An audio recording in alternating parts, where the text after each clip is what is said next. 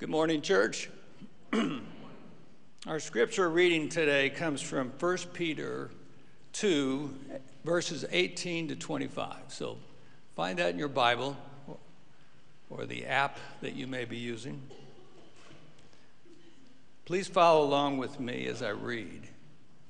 We'll begin with verse 18. Servants, be subject to your masters with all respect, not only to the good and gentle, but also to the unjust.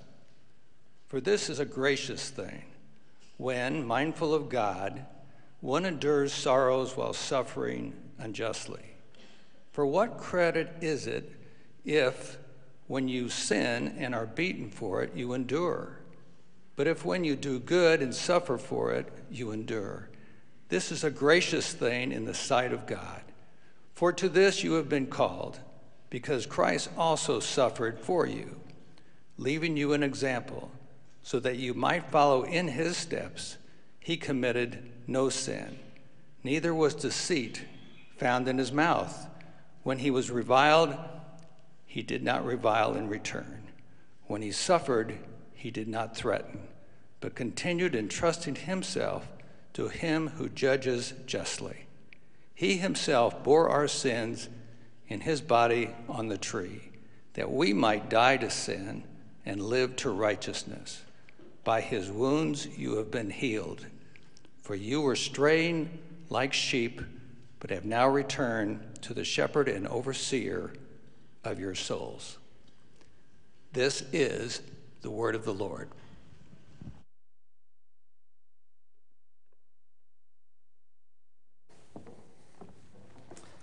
Well, hopefully you're at 1 Peter, where Richard just read the text for us. And we need to do a little bit of review because I saw some new faces. We are journeying through this epistle nestled in the latter part of the New Testament. And so, as we do, let me just give us a little bit of a review. We got a couple slides here to show you this morning, maybe, maybe not. Uh, here we go. The first of these, nope, I need to go back. Uh, This is, all right, here we go. We looked at the first part of chapter one as our glorious salvation. And we looked at the benefits from that. It was a promise that was given, it was a praise granted, it was a privilege revealed. And out of that glorious salvation, Peter lays out four commands. And you can see those. One is to hope, another is a call to be holy, another is a call to fear God. And the fourth there is to love not only the Lord, but one another. It's those commands which lead us into the second section that we're in now here in the epistle, starting in chapter 2, verse 11, going all the way to 511. This is the content of what Peter needed to convey to these believers that are scattered in what is now modern Turkey. And that is taking those four commands and applying them to daily life. And last week we looked at the key verses. Uh, let's look at this. It's chapter 2, verses 11 and 12. And these are the overarching verses for all that he then lays out in this section based on those four commands. Peter writes Dear friends, I urge you as foreigners and exiles to keep away from fleshly desires that do battle against the soul. So, our readers, they're scattered abroad but also they, also, they know this world is not our home.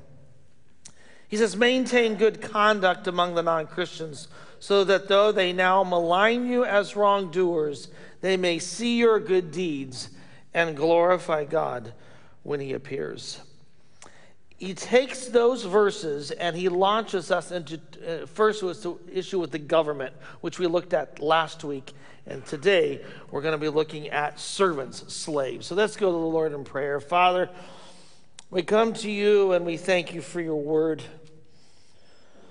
We thank you that these ancient words that were penned over 2,000 years ago aren't just some concocted fable, some group of individuals who wanted to start a new religious movement, but they are born out of you because Second Timothy states, All scripture is God breathed. It is you that has spoken this into existence. Why? So we, we can know how to glorify you, how we can have a relationship with you. Father, as we go to the text today, guide our study of these verses that are nestled here in 17 all the way through 18 through 25. In Jesus' name, amen. So, if you would turn to verse 18, uh, we're now addressing slaves. He dealt with the government, now he comes to slaves. And hearing the words that were just read, I don't know about you, but uh, they're a little troublesome to hear. They're not politically correct. They seem very harsh. You know, slaves obey your masters, even if it's harmful, even if it hurts, obey. And so the question is how do we respond to this? For those who attack Christianity, this is where often they'll throw the darts, and that is they will attempt to discredit Christianity, especially the New Testament, because they'll say it endorses slavery. And we got a problem here. And, and with that as well, if we believe that all scripture is profitable, how then do we apply verses 18 to the end of this section, 25, to our own lives? So we have two major issues to address before we even launch into the text. And so this morning, I thought it would be helpful to highlight a couple things as you're taking notes, hopefully, because we'll have a quiz at the end.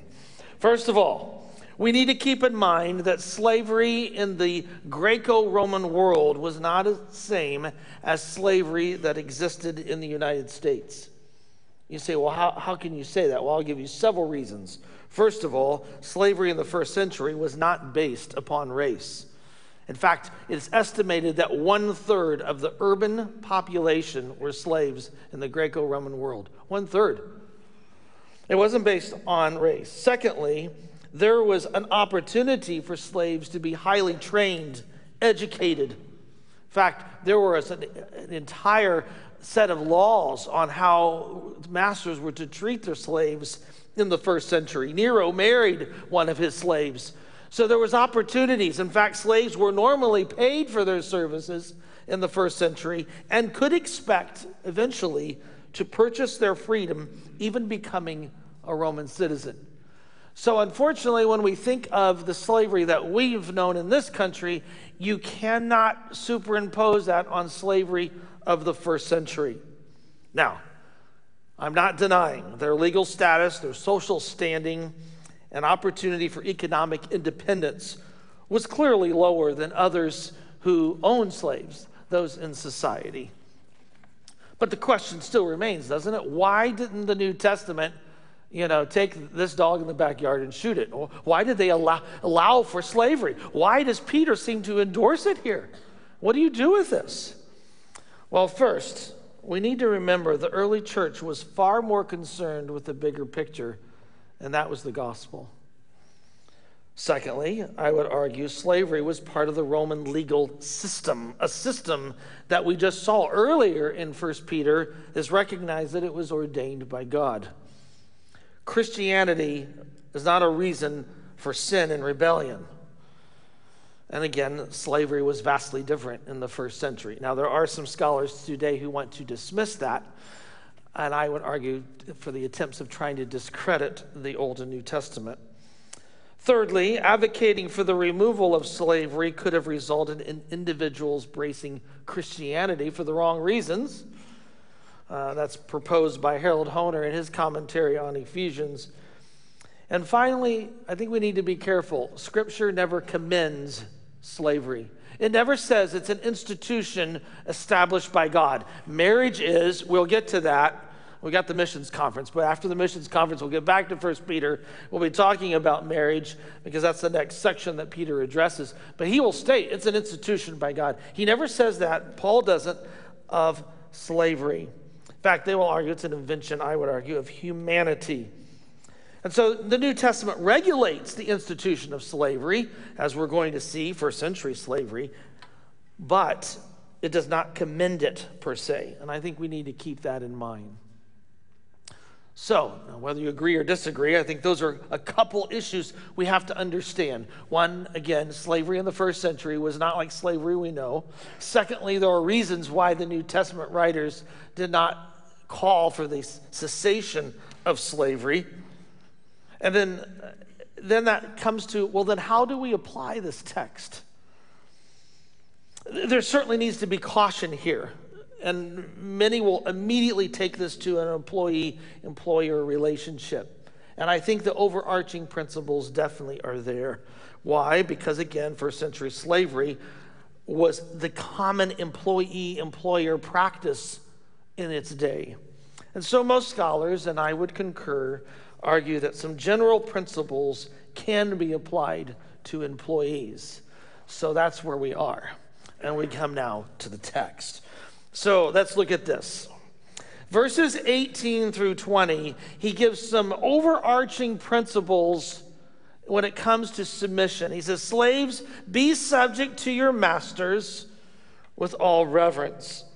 The first thing we see here is that submission is to be with all reverence. Now, I'm reading out of the Net Bible, and I noticed that when the ESV was read, it says, with all respects to your masters. The problem I have with that rendering is the reverence here is not, I don't think, linked to the masters. I think it's linked to the Lord.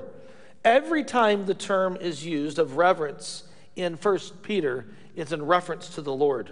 117, 32, 36, 314, 316. It always is that you fear God, not fearing man. That's never seen. In fact, we saw that in the verse in 17 honor all people, love the family of believers, fear God. So there it is. And so I would argue the issue here is that we are subject, and it's based on a reverence for the Lord and what he has done. And I guess, again, the immediate context, I would argue, also supports this, as well as we've seen in his discussion of the government, where he says it's for the Lord's sake that we obey Caesar, the king. And so I would argue submission is to be with all reverence. Secondly, it's not based upon whether the master is nice or not. They may not have gotten the Master of the Year award. In fact, notice what he says with all reverence, not only to those who are good and gentle, yea, like those, right? But also to those who are, and watch this term, perverse. It's loaded. Eh, you know, not the ones that are somewhat not nice. No, the, the term is someone who's corrupt. In fact, eh, eh, what we're seeing here is a slave can't pick and choose. We're to be, it's all inclusive. Philippians 2, Paul writes, Do all things without murmuring and arguing, so that you may be blameless and pure, children of God without blemish, though you live in a crooked and perverse society, in which you shine as lights in the world. And so, Peter's saying, listen, submission, it's in the fear of the Lord. Secondly, it, it, it's not based upon your master's character, it's to the Lord. Now, as we saw last week, based on verse 13, a servant is to obey except when it's a command to sin. And you say, well, what basis do you have for that? Look at Joseph, right? He obeys Potiphar and does all that Potiphar asks. But when his wife attempts to seduce him, who is also his master, his master's wife, he says, no, I cannot do this. That, that's wrong. And so he flees.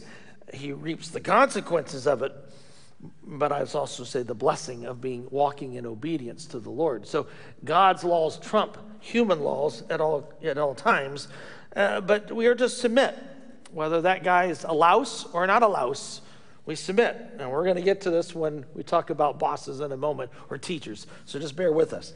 So submission, it's to be with all reverence. It's not based upon your master's character Third, I would argue it's driven by one's faith, as stated there in verse 19. Notice he says, For this finds God's favor. The term there is also what we use for grace. And it bookends this section, by the way, because you see it at the end of verse 20 as well. It's because of conscience towards God that someone endures hardships. What's he talking about? He's not talking about a stoic, self motivated tenacity, but a trusting awareness of God's presence in his unfailing care.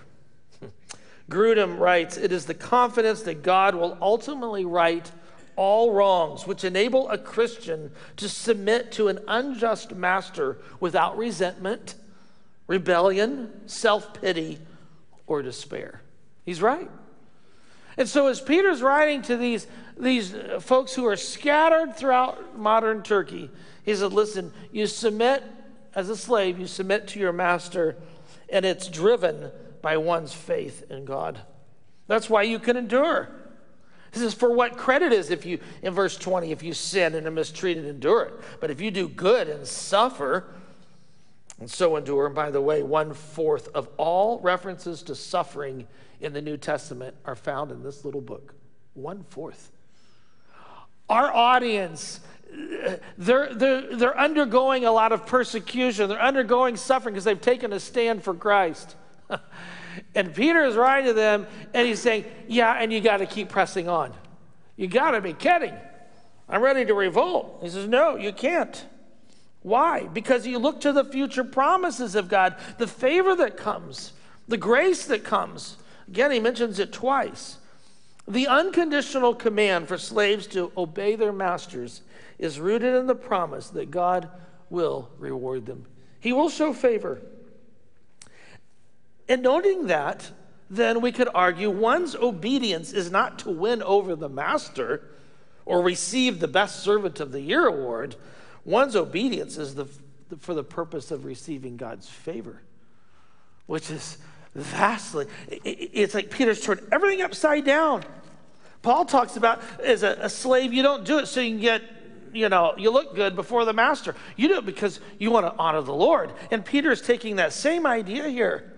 And what's the reward? What's the implication? The future inheritance. Look at chapter 1. Go back to chapter 1 of 1 Peter.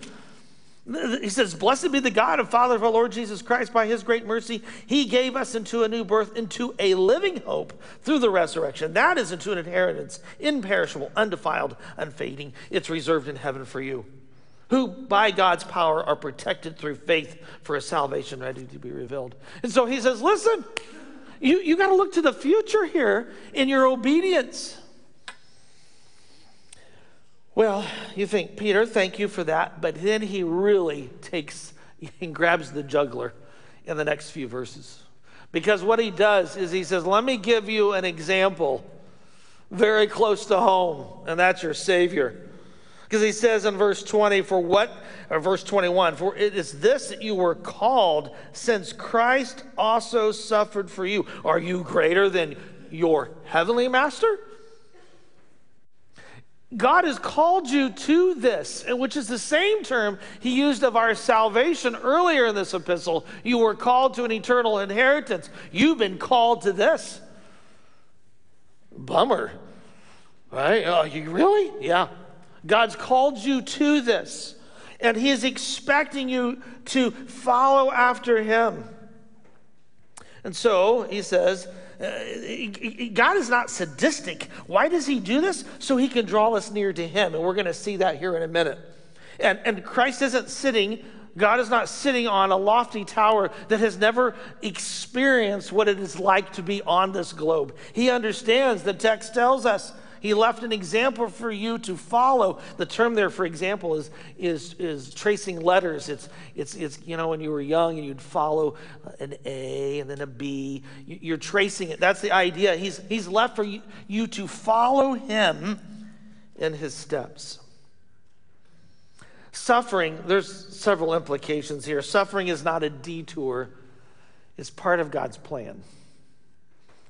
You're like, man, I should have chosen a different church to go to this morning. That's a bummer, right? Jerry Bridges, uh, he states that which should distinguish the suffering of believers from unbelievers is the confidence that our suffering is under the control of an all powerful and all knowing God. Our suffering has meaning and purpose in God's eternal plan, and He brings us or allows us to come into our lives only that which is for His glory and for His good. Remember what's, what he said earlier this is God's favor that you're looking to. So you tie this all together. And, and secondly, suffering is part of the example that Christ left for us, as Peter highlights. It's ironic, isn't it? Remember, this is the same guy who rebuked Jesus when he said he was going to suffer. Peter, Peter, Peter. The master has to suffer. The, the, the, Messiah has to suffer. He's got to be crucified and he's got to rise again. It's all part of it. John 15, in, the, in Jesus states, if the world hates you, be aware I, they hated me first. You shouldn't be shocked. If you belong to the world, the world would love you. If you're one of them, oh, this is great. Misery loves company. Sin just loves to wallow with other sinners. they don't want to be shown up. I remember the story of uh, Billy Graham going golfing with a group, and this guy threw his golf clubs down and left and said, I'm tired of him preaching at me. They said, What did he uh, try to share Christ or what? He's, and found out Billy Graham never said a word. He was just living for Christ, showing grace. And John says, they don't want your, he said, they're not going to love you because you're not one of them. However, because you not belong to the world, I chose you out of the world. For this reason, the world hates you. Remember what I told you a slave is not greater than his master. Hmm. Christ knows. You say, well, you don't understand what I'm going through. Christ does. He's walked this. And what we see here, Christians will suffer because it's the example that Christ left for us. Voddie Baucham states suffering is common for all. However, persecution, which is a form of suffering, can be avoided. All you have to do is compromise. Oh, is dead on. And so, Peter, he says, we do this for the favor of God that we seek, but we also are obedient and we submit because Christ has given us that example and is expected. And then Peter does something very interesting. In fact, I, have just got to show you this little chart because in the next four verses, he will cite Isaiah four times. He will allude to Isaiah at least four times, all from 52 and 53. You say, why is that significant? It's the suffering servant, it's the servant songs of Isaiah. And I don't know about you, at first I think that is really odd. I mean, in the midst of this behaving before the government and slaves and marriage, you, you, you take us to Isaiah? Yes. Because what the New Testament writers do time and time again is show us the importance of theology with our ethics. It must drive it. So Peter is intentionally taking us to the Old Testament. The suffering servant, which is found in Isaiah's Uh, 52 and 53 was part of God's promise to restore his exiled people to himself. And the servant himself is declared to be exalted, though he must suffer. And so, to a group of recipients that Peter's writing to, he goes, I know you're suffering, I know you're exiled, but oh, the promises that we can find, even seen in our greatest example, Christ. And so I want you to see this is just so powerful what he does here as we look at this text. As we do this, I, I to give this is free today. It's not part of the sermon, it's a side note. Do you know the suffering servant motif that's seen with Christ is the one who is to come and suffer for us is found five times in the New Testament. And every time they're on Peter's lips twice in Acts 3 when he preaches, twice in Acts 4 when he prays, and now here in 1 Peter. Some have argued he is the one who best understands and developed this connection from Isaiah. And I, I can't help because here's Peter who has, uh, he's endured a lot. He understands probably more than most what Christ went through, having been there on the forefront many occasions. And so when we get to verse 22 here, as we look at this, again, the one who rejected Christ needing to suffer now understands the importance of Christ's suffering. He says in verse 22, He committed no sin, nor was deceit found in his mouth. He quotes from Isaiah 53, verse 9. It's a powerful text because what it, it reiterates what we see elsewhere in the New Testament Christ is sinless. Our Savior was, he knew no sin, Second Corinthians. Hebrews 4, he's without sin. First John, and Christ was no sin. What does that mean? What it means is Jesus did nothing ever that displeased God. I love the song we sang earlier uh, Father, not my will, but your will be done. He did nothing that displeased his Father. He never violated the Mosaic law, in no way failed to show his life at all times as one that wasn't there to glorify God. That was what he sought to do. And so, what's the principle? How do we relate this to what Peter's trying to convey to his readers? I thought I wrote down the principle is here he who suffers must be innocent in, of all wrongdoing, whether in actions or words. That's true, by the way, if you're a slave or not.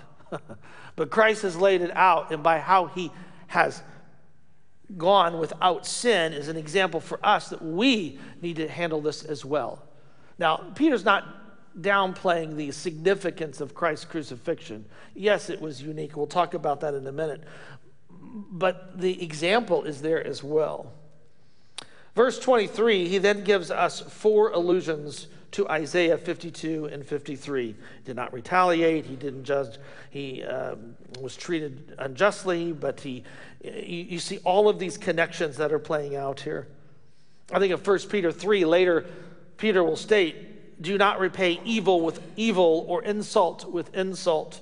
And Matthew 5 says, Love for one's enemies demonstrate God's confidence in God's willingness and ability to vindicate.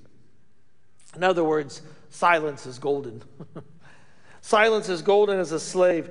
Uh, not silence from fear or resentment or resignation, but it, it's silence that's born out of courage, out of compassion, confidence in the Lord, and a patience endurance. True power and strength to suffer justly without retaliating is what we're addressing here in the text. Notice, I love the line that he gives there in verse 23 but committed himself to God. There is the standard for the slave. We are committed to God. That's what we look to, that's what drives us. And so, he, the principle he is here, he must suffer without responding, the slave, in any ungodly manner, thus without cursing or insulting the master. That's true if you're a student or an employee. You can't lash out. He who suffers unjustly is to entrust his life to him who judges justly. Vance Havner made this statement. He said, I, I, hear a lot today about grandstand seats in glory, but I don't hear much about the baptism of Christ's suffering. We're wearing a lot of medals these days, but not many scars. Hmm. We're called to suffer. And in verse 24, he then quotes Isaiah 53, and he says, He himself bore our sins. This is loaded. This is glorious, this text, by the way. He, he says, He is the one who offered up the sacrifice. There's a 50 cent word here, and that's called substitutionary atonement. Substitutionary atonement. You say, What in the world? It, it, what it means is Christ suffered as a substitute for us. That is, instead of us being the one who died on the cross for our own sins, he died for us, resulting in an advantage for us of paying, well, he did for our sins. We cannot atone, make right our crud. There's only one way, and that was taking someone who had no sin, who died for us, and that took a God man that took Christ. Mark 10, for even the Son of Man came, what? To give his life a ransom for many. And, and nestled in this is the heart of the gospel, is what Peter's laying out for us. 2 Corinthians 5:21 Christ was a substitute for his people making us morally and spiritually well.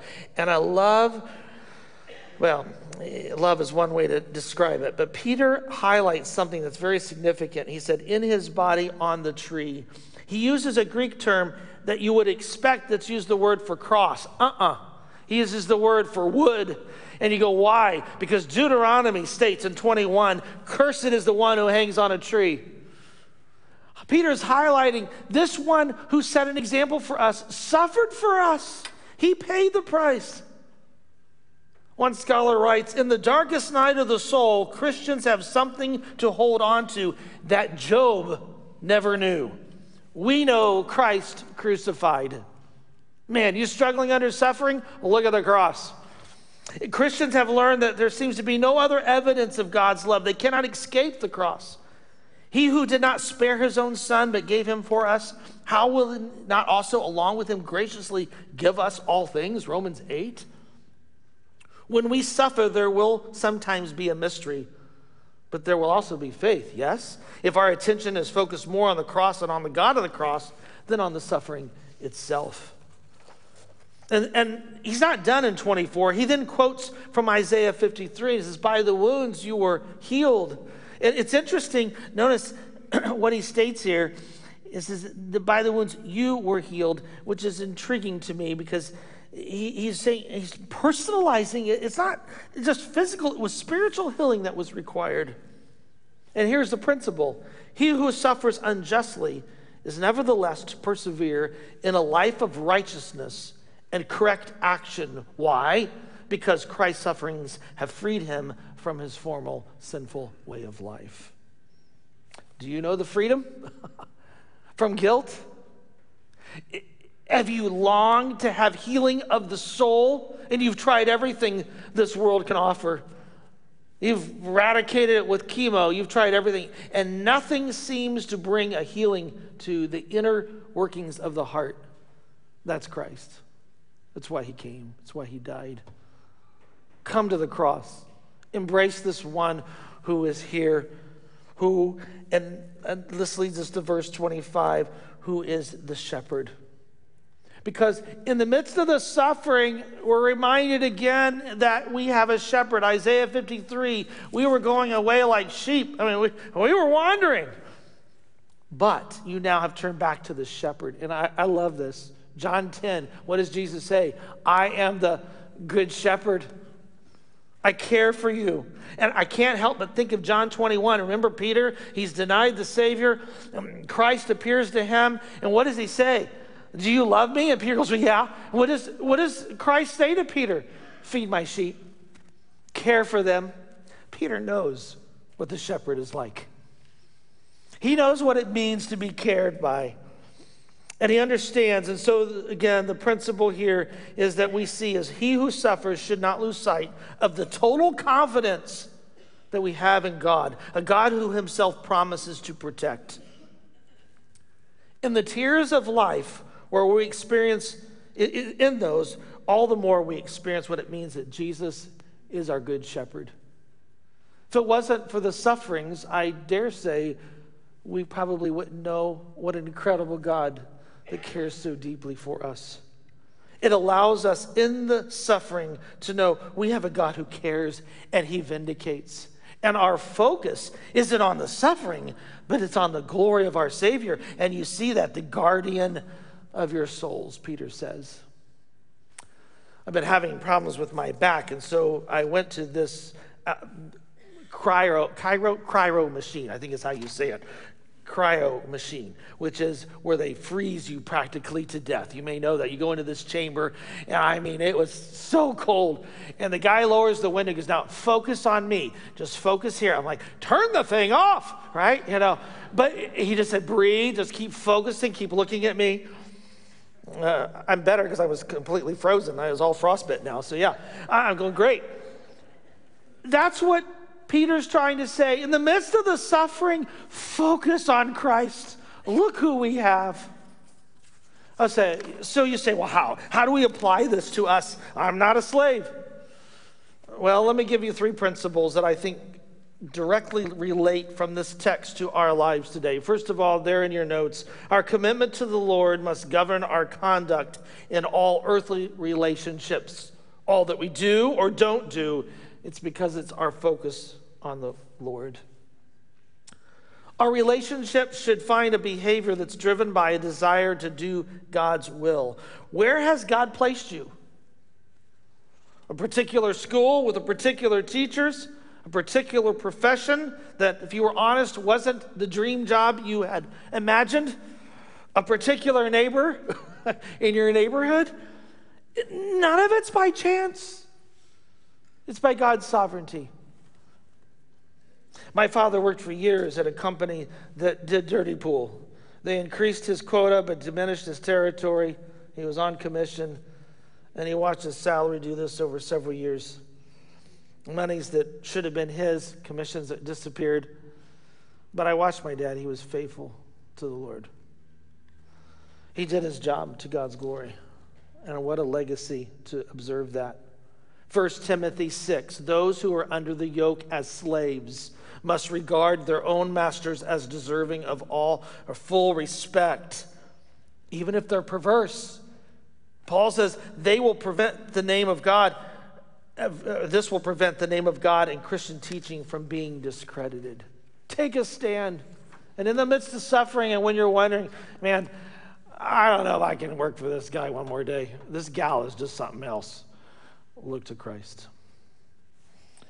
As employees, let letter B, or as students, we're called to serve with a singleness of heart, not a duplicity in our disposition or act.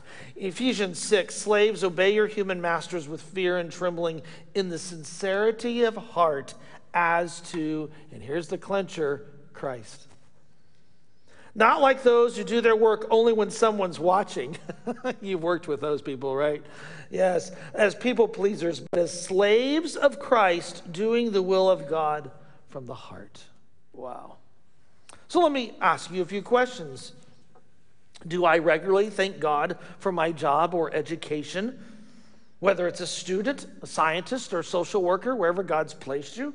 Do I properly respect those at work in authority over me, even those with religious, political, or moral convictions that are vastly different than mine?